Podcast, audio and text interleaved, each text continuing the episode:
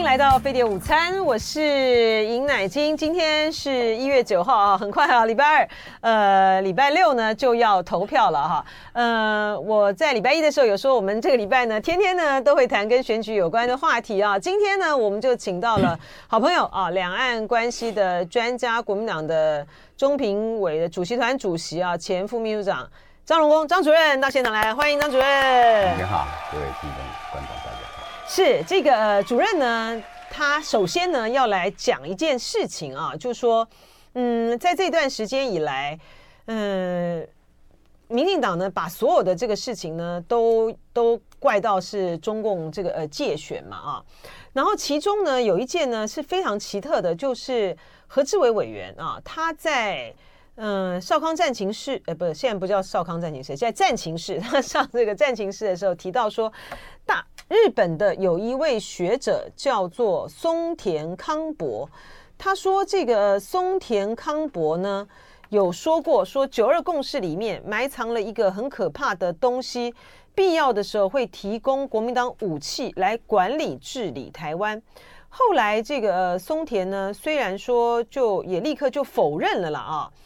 可是我们好像没有看到这个何志伟的公开澄清，您为什么这么在意这件事情？嗯，因为我觉得每一家电视台，尤其是 TVBS 的，嗯，而且战情室观众非常之多，嗯，那么任何人在上面讲的相关的话，传播范围是很广的，嗯，民进党籍的何志伟他说，松林康博其实他是一位。对台湾问题非常了解，其实每一次台湾的重要的选举，他都会带一批学者来台湾观察的，而且接触的都是很高层的方面，各党啊，啊，他很了解台湾。何志伟说，松田教授啊，呃，曾经说过九二共识里面有一个很可怕的东西，就是中共会提供武器给国民党。我们听这样的话，其实就知道。这根本不可能是一位了解台湾而且是很负责任的教授会讲的话嘛。最后，马上那个很多台湾人士就告诉了松田教授，然后他也在他的脸书立刻否认他有说过这段话。嗯，我觉得啊，坦白说，何志伟应该是触犯了选罢法。嗯，这个是很明确的制造和散布。不实消息，意图使人不当选。嗯，因为何志伟最终他没有提出在哪里看到这个话，就表示呢，这个话是他自己制造出来的。那么现在，民进党把几乎所有的不面负面的消息都说是中共介选嘛。嗯，连绯闻啊，罗志镇那个类似绯闻的那个影片也是中共介选啊。连反废死都是中共介选，哎，这个真的很没有良心。这个反废死的这个部分，这种东西哈、啊，这个选举的策略应该这样讲。嗯，这个其实是民进党惯用的抗中牌的一种。那他现在不是直接跟中共对抗啊，过去四年前跟中共对抗，那这一次是不断的讲中共界选界选，实际上也是抗中牌的同样的性质啊。那我们看到九合一选举的时候，抗中派无效，因为中共举行了军事演习，台湾民众警觉到了。那抗中派无效，可是为什么这一次还用这种方式来抗中？是因为民进党他们知道三组人在选嘛，他们只要巩固了基本盘就好了。嗯，所以多数的民众不接受这种这种抗中牌啊，什么中国介选这种说法。可是，民进党认为，只要这样巩固了他的基本盘，他就选举就获胜。那这样的选举，其实对台湾的安全跟利益是没有一点好处。嗯，他就是操作基本盘嘛。对啊。然后这个呃。呃，松田康博，东京大学的这位教授，他过去应该也有跟你有有一些的接触嘛，对不对？见过面。其实他在台湾所熟识的人非常，比我们呃呃这任何一位可能都还多。预计台湾的政界学界，他认识的人非常广泛，绝对不可能有所谓何志伟引述的那一段虚假的话。嗯，那。您刚才提到说，呃，民进党操作这中共界选，就是为了巩固基本盘。他这个策略我们很清楚哈，但是他就整个的大气候来讲，因为现在撒现在这个撒哈都其实就是两大一中啦，哈，就是蓝蓝绿，哈，然后呃，柯文哲还是在一个比较中的这个板块里面啊。那所以呢，其实民进党呢，他的这个策略呢，他就是要巩固住他的这个呃盘的话呢，他就他就会觉得他的胜选几率大啊。但是呢，他为什么会觉得这样子的做法有用？而且他的这个手法，他现在呢，不管是任何的东西啊，比如说这个大陆的这个气球啊，飘到飘飘到台湾这边来。然后呃，军机啊、军舰啊，在我们的周边的海域这样动，就所有的一切，它都是把它塑造成就是中中共要介选，环境已经非常的不一样了哈。您您您觉得他为什么这一招对于目前的这个台湾来讲还是有效？是不是就绝大多数的呃现在有投票权的年轻人啊，大概二十岁以上到这个四十岁这一块？其实，在台湾社会呢，它已经形成了一个就是反中的、反中的一个很巨大的一个群体，能够这样讲吗？嗯，他首先是判断了去中、反中、抗中，指责中共界限是可以巩固他的基本盘。嗯，那我觉得啊，他们应该是认为说年轻世代。经过这么二十年的去中国化的教育，基本上是排斥大陆的，对，排斥大陆的哈。那么蔡英文也曾经讲过嘛，年轻世代是天然独，嗯，所以他们对这种策略觉得，除了巩固基本盘之外，可以延展到年轻世代，嗯，以这种方式来选举。可是哈，我想建议大家思考一个问题啊。现在民进党的策略，他就是要塑造一种印象，就是中共支持国民党和支持国民党的候选人，嗯，对不对？对。但是，但是啊，如果跟大陆有接触的人，或者去上大陆的网络经常去看的人，大陆的民众他的心态。跟大陆官方是不一样，他们支持赖清德。大陆的民众是支持赖清德的 啊！我再讲一次，大陆的民众是非常支持赖清德。对，然后呢？为什么？为什么？这个就是我们台湾各界值得思考的地方。大陆民众支持赖清德，是因为赖清德主张台独，所以才要支持他。因为赖清德当选，如果宣布台湾独立，那么台湾问题就一次性的解决，就。终局处理，大陆的人民期待的是这个，所以大陆人民是支持赖清德了。对，我们在网络上面也是啊，我们的上面也是很多都都是说赖清德当选吧，然后呢，就大陆呢就会很快的处理台湾问题。但这里面哈有几个有几个推论的问题了哈。第一个就是说，你说。赖清德当选，他宣布这个台湾独立，哈，那大陆当然就是可以来这个处理。但问题是，他不会宣布台湾独立啊！我跟你讲，我觉得这个就是呢，这个就是在这场大选之中呢，反复辩论的一个问题。他说他是一个呃务实的台独工作者，然后他们也不废这个呃台独党纲啊，也不冻结台独党纲，这都是摆明的事实。他就跟你讲，他不会独立呀、啊，他就跟你说，他就跟你说这个呃，我们台湾前途决议文。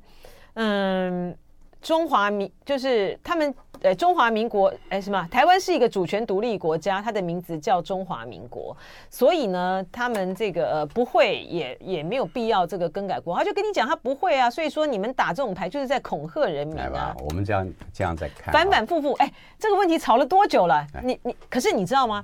这个问题呢，您知道这这个问题过去吵跟现在吵是不一样的哦。特别是因为经过蔡英文这几快八年的这个执政，他已经把中华民国台湾一个不用修改宪法，哈，不用去弄，已经变成好像是一个新认同了。这个是一个最大在这次的里面呢，最大最大的一个问题。您怎么看？嗯，我同意赖清德不会宣布法理态度，不会进行，不是他不想。是他不敢，不敢，对，这个跟蔡英文是一样的，他不想法理态度嘛，他想的不得了，但是他不敢，嗯，不敢。首先当然是美国不同意，美国为什么不同意？是因为大陆不同意。如果大陆同意的，美国一定同意，一定同意的嘛。对对，大陆同意的话，我们还搞什么啊？我们早就宣布了。我们来，我们这样子。所以台湾是民进党是不敢宣布法理态度。我再讲一次，不敢，不当然呢，不想。好，那么不宣布法理态度的情况之下，台两岸问题就不严重了吗？只要嘴巴讲中华民国宪法就有用了吗？如果赖清德回复这样讲，大家去想，八年前蔡英文讲中华民国宪法是事先到美国向美国承诺了，这一点赖清德有没有做？没有。然后，然后蔡英文讲中华民国宪法，大陆的反应是什么？向前进了一步，但是是未完成的答卷。好，我们先讲赖清德。赖清德到现在为止向美国承诺这个吗？没有，因为他心里就是他自己讲的嘛。这个中华民国宪法是神话嘛，是灾难嘛。嗯，所以他的思考跟对美国承诺都没有的。第二点，如果他同样讲中华民国宪法，大陆会认为向前进的一步吗？会说尚未完成的答卷，然后再等待吗？这个就是我们现在要思考。这第一个问题，不敢宣布法理台独，但是台独的可能性存在。第二个，我再讲，民进党的最两岸关系最大的一个冲撞性在哪里？是台湾内部文化教育政策的去中国化和铺天盖地的宣传，让台湾社会不再有任何的中国概念。这种问题会造成的是什么？本来呢，两蒋时代啊，民进党常引用啊，国民民国民党背叛两蒋，两两蒋反共，两蒋的反共时代。始终说他是中国人，这个使得两岸关系是可战可和。要战争当然可以，但是和的机会是存在。但是在民进党的教育政策跟宣传之下，如果说台湾人绝大多数已经不认同是中国人的时候，大家就想，习近平不承诺吗？江泽民以来就承诺是中国人不打中国人，这个理论是不能存在的，没有办法存在。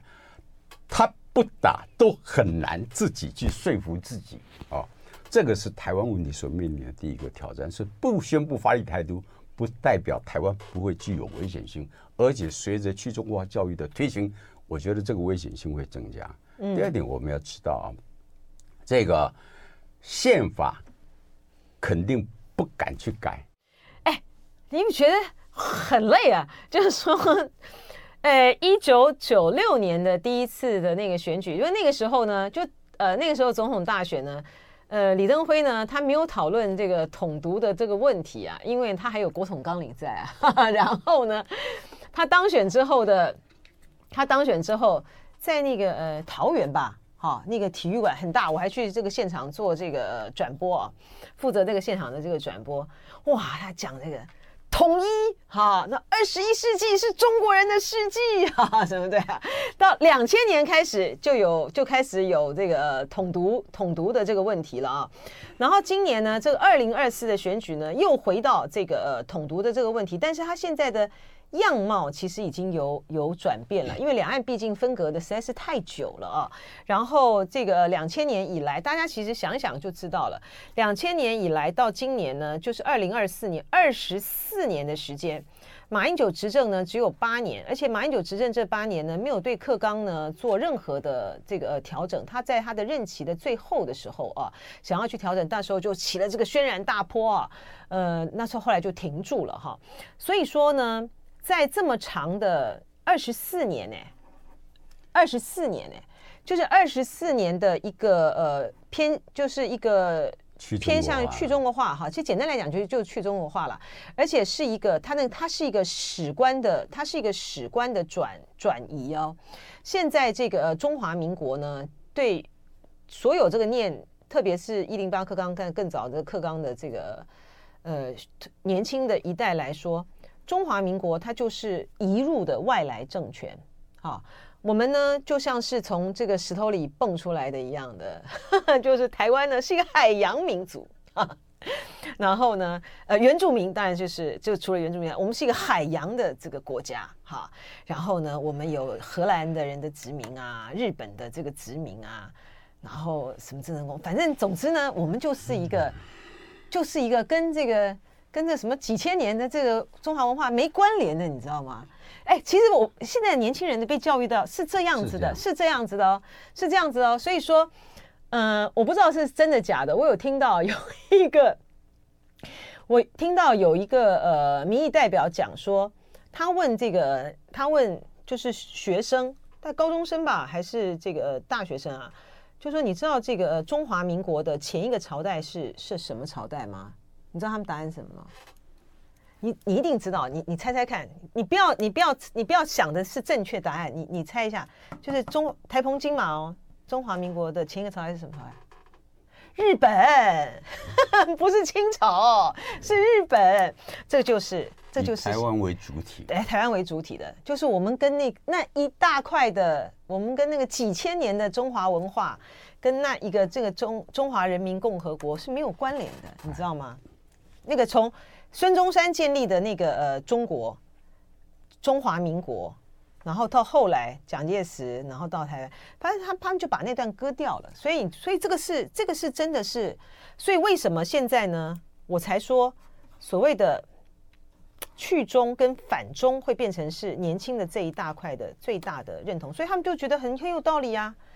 中华人民共和国都不承认中华民国啊，你还没一直坚持中华民国，在坚持个什么呀？好，您再讲到您的台独的问题，中华民国宪法，在不敢修改宪法来实现法理台独的情况之下，去中国化其实是两岸关系最核心的问题啊。你觉得这还是对？一九九六年那个中华民国第一次民选总统，当时代表民进党的是彭明敏。对，彭明敏，彭明敏曾经说，那时候说，我才，他说他了，他说我才是真正的台湾人。李登辉还认为他是中国人。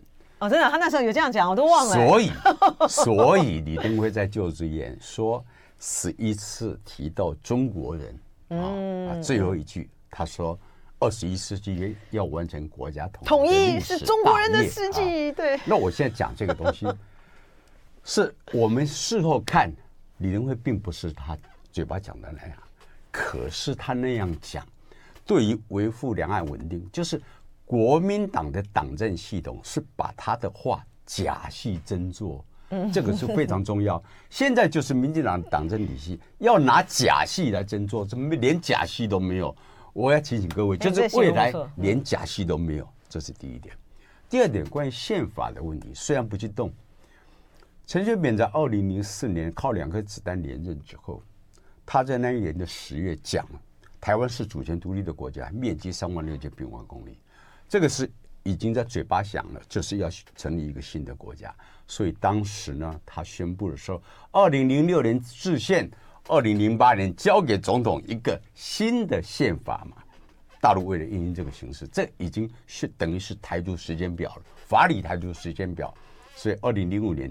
大陆预先推出了反分裂国家法，对对对，这就法对法的对抗。嗯，然后呢，台湾这个去中国化的教育，它会造成一个什么情形？不是说不修改宪法，大陆就没有理由出手。大陆会思考的是什么？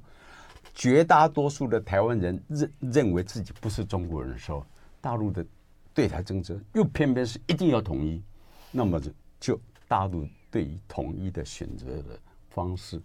没有剩多少了，这个大家就知道我的意思。嗯，就是面对台湾人全部都不统一，全部都不是中国人，大陆承诺我中国人不打中国人，这个理论基础都没有了。那最后大陆能够选择什么东西？这非常严重的一件事。所以对于这一次我们中华民国的大选呢，你可以看得到，其实大陆的学者都没有讲任何话。嗯，他们就。等着台湾的选举，其实都没有讲任何的话，还不像美国学者会不断的讲话，大陆学者根本都没有讲话啊。因为他们也怕他们讲的一些东西的，就怕民进党运用嘛，对，被刺激，然后又又被这个大就被民进党来来弄，是有定位说这是和平与战争的选择，跟这个繁荣与衰退的选择。这种定位在过去中华民国的选举里面，大陆从来没有过。哦，真的吗？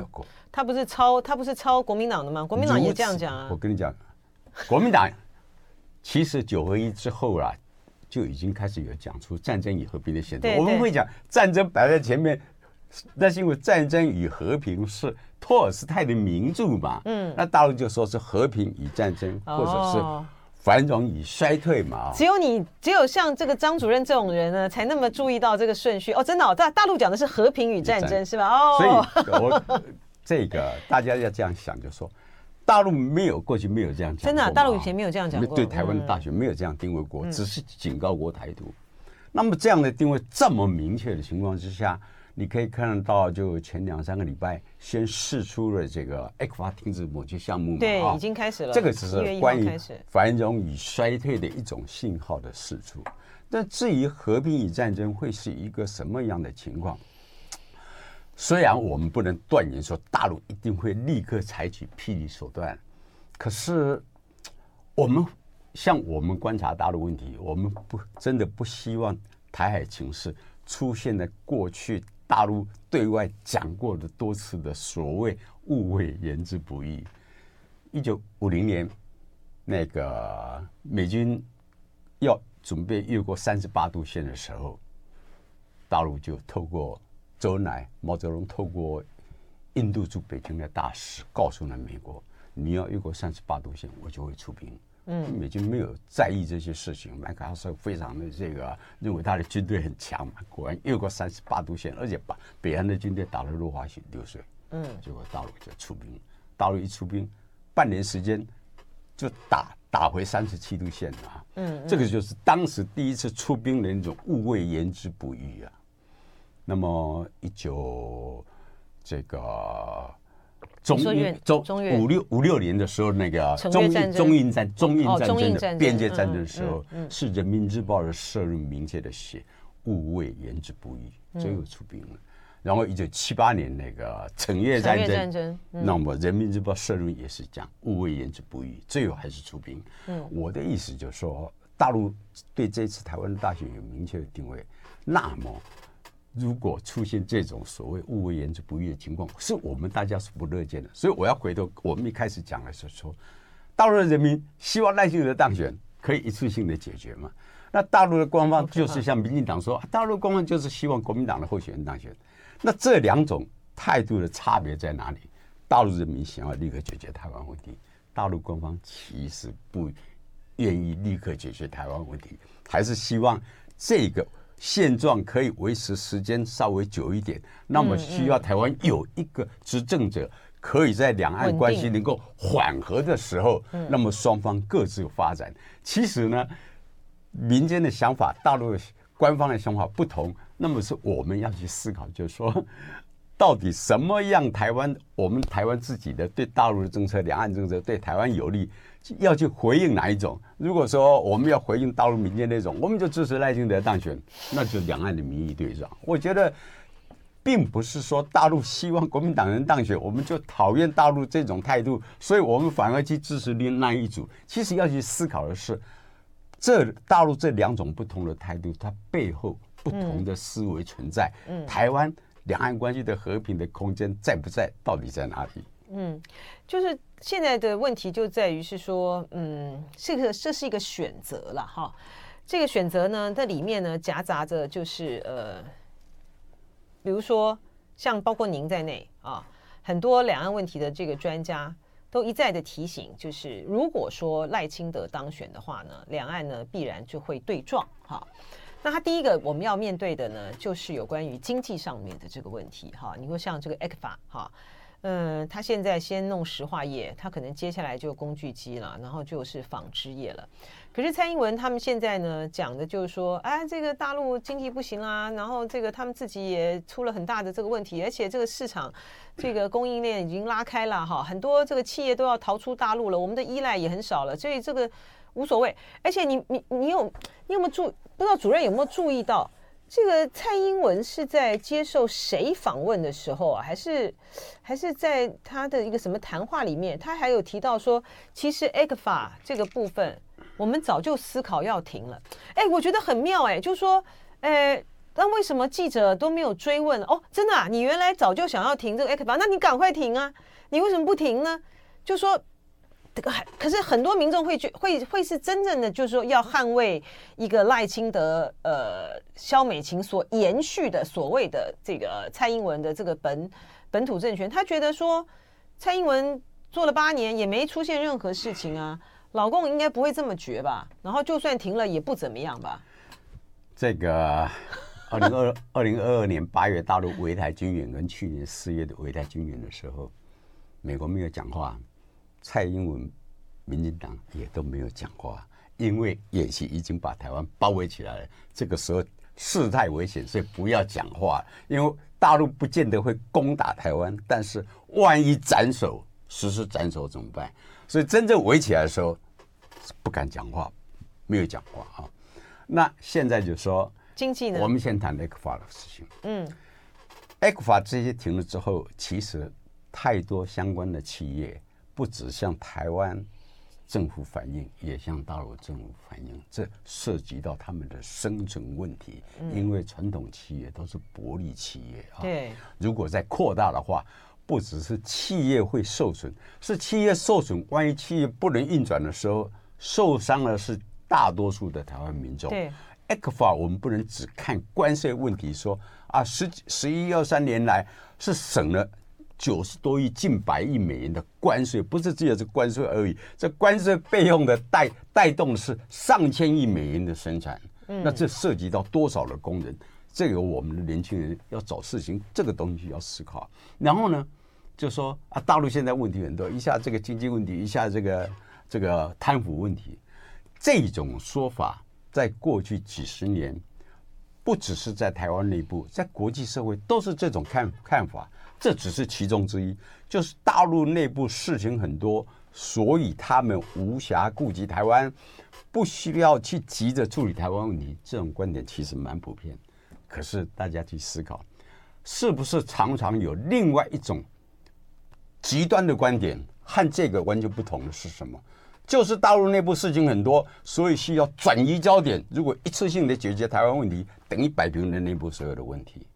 所谓转移焦点的问题，这是完全两种不同的思考跟不同的观点，究竟会怎么样？我们台湾是不是要去冒险？说因为大陆事情很多，所以我怎么样都没关系。像赖清德说：“啊，中华民国是灾难，中华民国是神，宪法是神话。”如果他当选之后，因为当选的自认为说。我获得选民的授权了，所以呢，我要把我原来讲的话，我继续再讲下去。那这种情形又会怎么样啊？那么我就不能同意说，因为大陆事情很多，管不到台湾，所以台湾可以冒险的大步往前走。千万不要忽略的另外一种观点是，就是大陆内部事情很多，所以也有可能来处理某一个最大的麻烦的时候，可以转移内部。所有的焦点不会不会，大陆不会这样做的，因为美国会管他。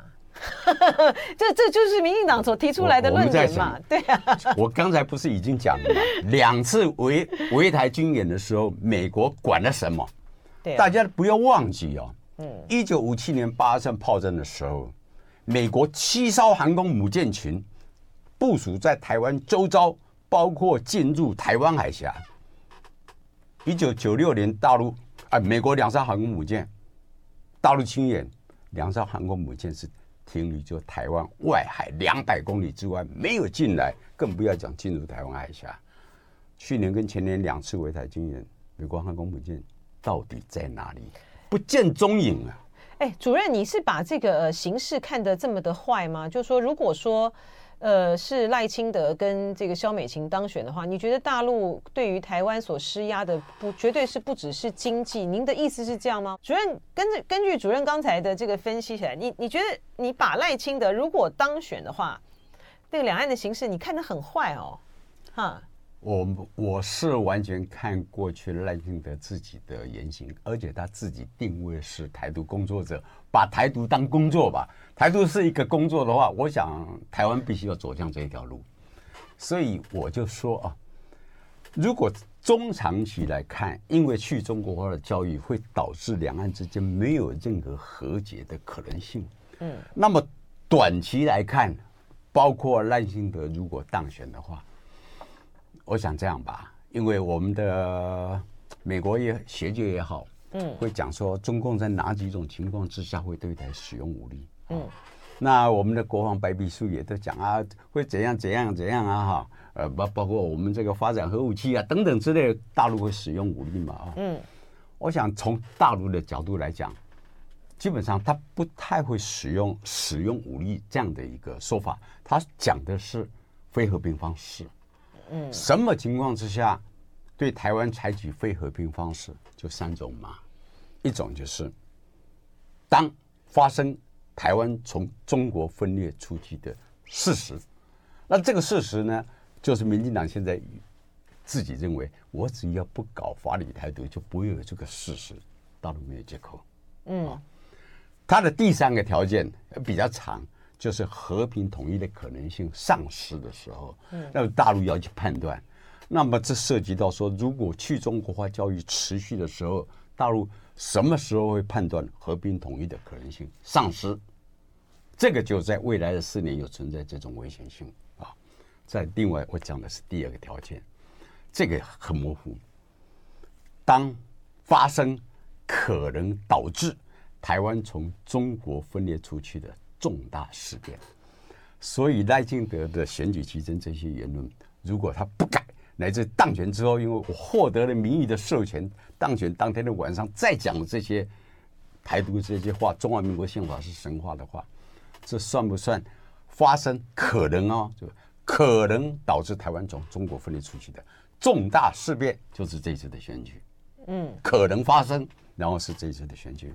这我就说，从长期的分析、短期的分析，两岸关系就为为什么我们常常提醒说这是很严峻的事情。嗯，那我要讲说，我看了这么坏，我的意思不是会发生一次性的摊牌，一个时时间之内的处做终极性的处理。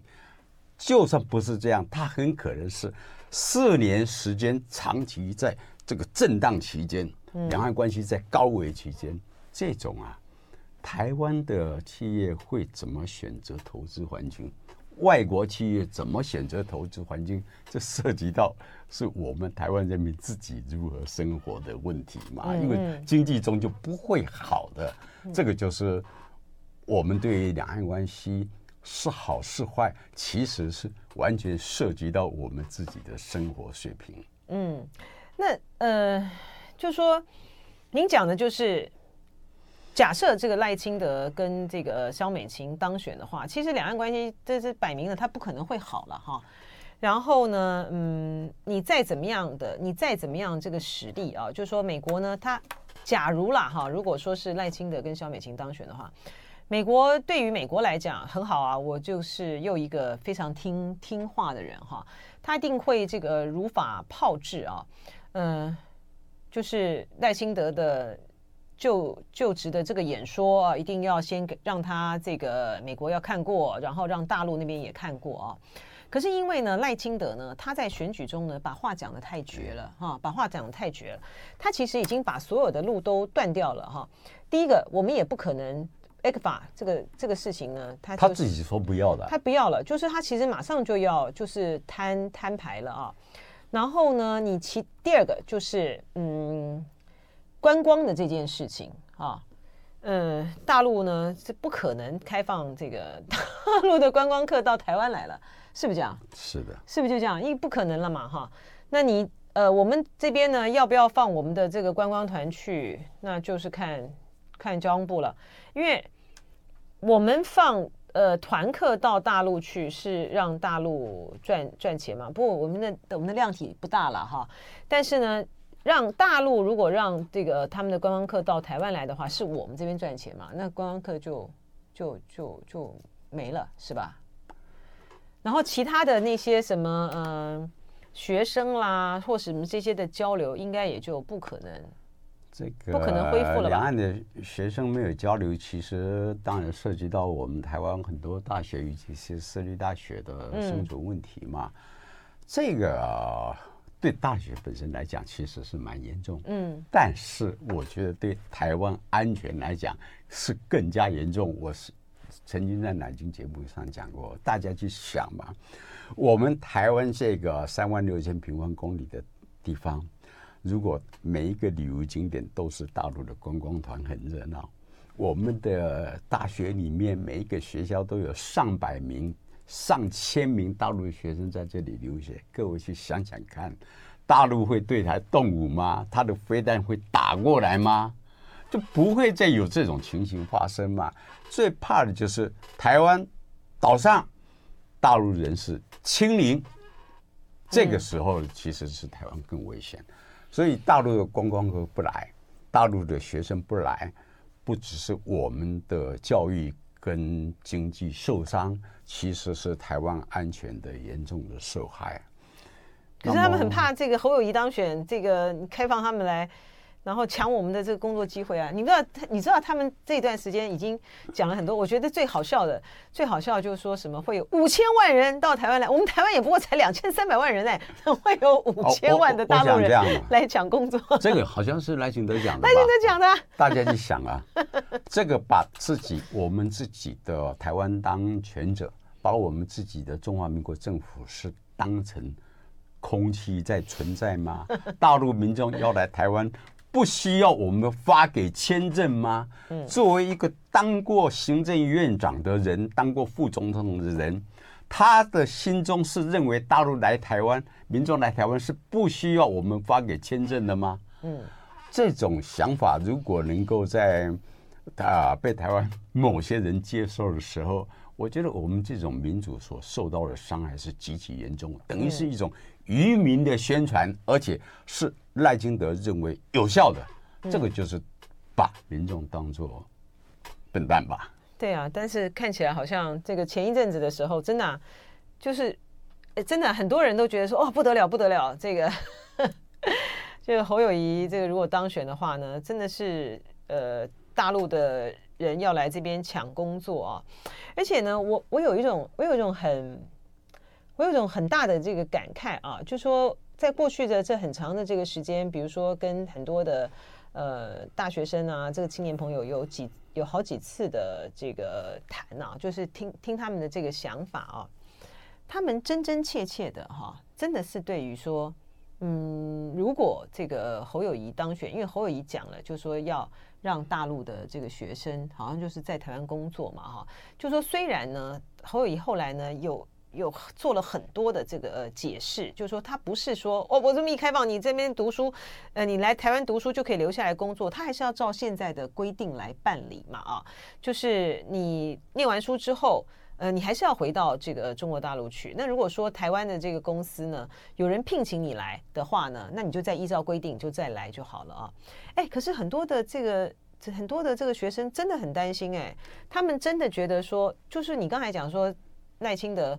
骗大家这个渔民，所以很多人真的很相信哎，觉得说啊不得了了，大陆现在这个失业率这么高，然后呢，他们的这个年轻人呢，就是会来我们这边抢这个工作。